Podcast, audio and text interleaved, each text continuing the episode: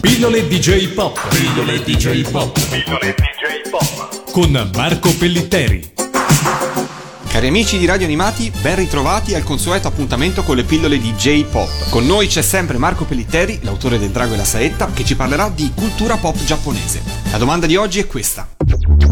Il mondo cyborg nella fantascienza giapponese negli ultimi anni soprattutto ha posto spesso in primo piano l'universo femminile. A cosa è riconducibile questa scelta stilistica e che radici ha nella cultura giapponese attuale? Innanzitutto bisogna dire che la cultura del cyborg, in genere la cultura robotica in Giappone è molto più capillare, diffusa e normalizzata, diciamo così, rispetto a quanto non accada in Occidente.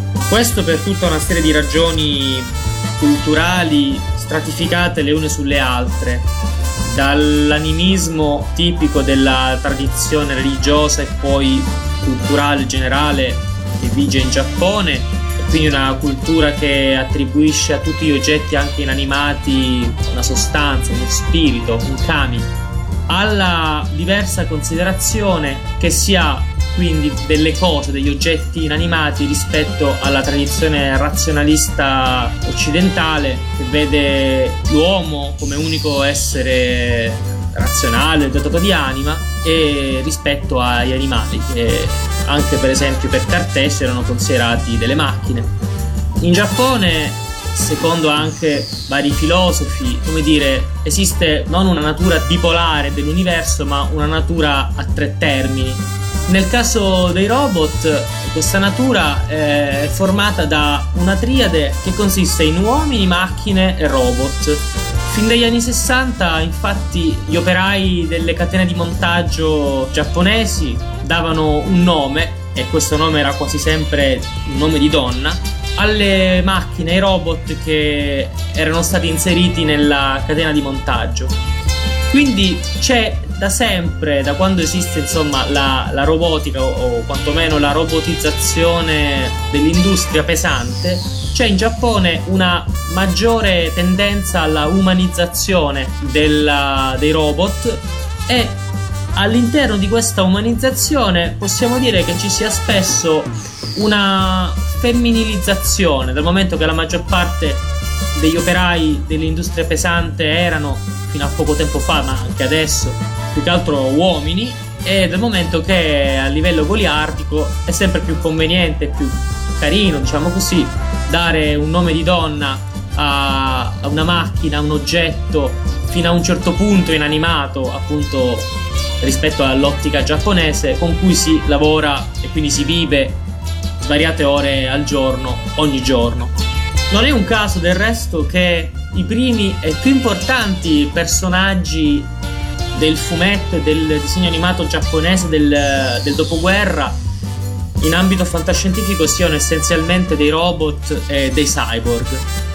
Nel 1951-52 è eh, Astro Boy di Osamu Tezuka, a seguire arrivano tanti altri come Eight Man, eh, come i Cyborg 009.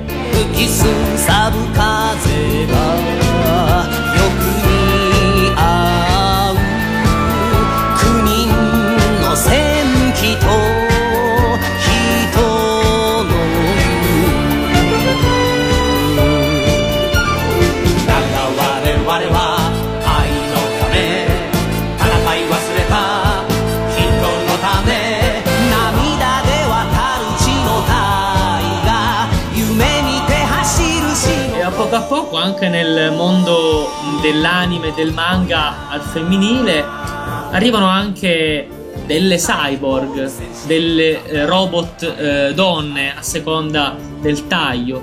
Pensiamo alle controparti mulipri eh, dei disegni animati di Mazinga Z del grande Mazinga Pensiamo a come in eh, Jake in eh, Magnetico Robot una delle due metà della coppia protagonista sia una donna, tra l'altro elemento rispecchiato in maniera molto intelligente nella sigla italiana.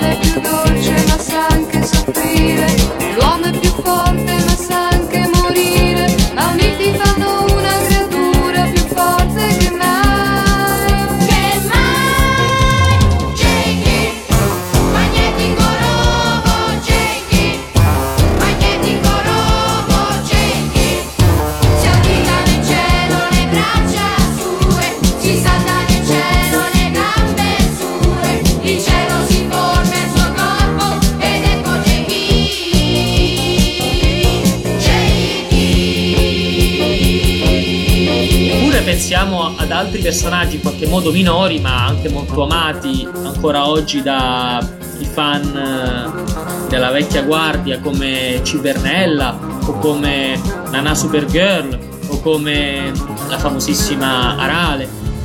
Quindi anche nel caso della eh, femminilizzazione della macchina robot, eh, anche negli anime questo accento è posto in maniera eh, molto forte.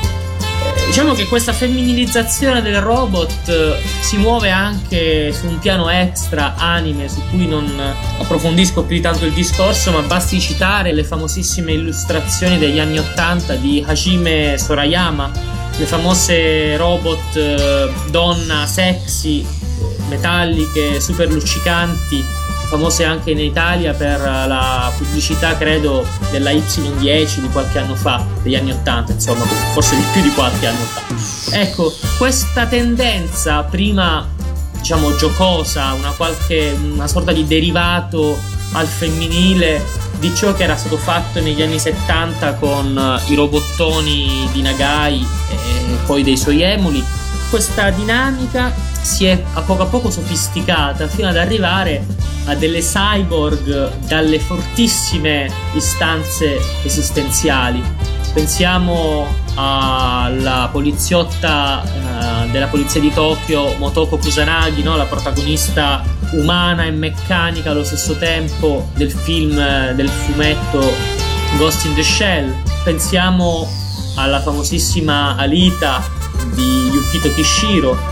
Ci sono tutta una serie di robottine o di cyborg o di vere e proprie donne, quindi esseri umani, che però sono all'interno di quel famoso guscio no? di cui parla eh, Masamune Shiro nel suo fumetto, appunto Ghost in the Shell, cioè esseri umani che stanno all'interno di un corpo del tutto, quasi del tutto artificiale. Ecco, questa tematica della cyborg donna, quindi del robot ginoide, complementare al robot androide, androide quindi di forma maschile, ginoide di forma femminile, interviene, ripeto, ancora al di là dell'ambito dell'anime e del manga in una particolare manifestazione borderline, diciamo così, che è quella delle bambole sessuali al silicone. Pillole DJ Pop. Pillole DJ Pop. Pillole DJ Pop. Con Marco Pellitteri.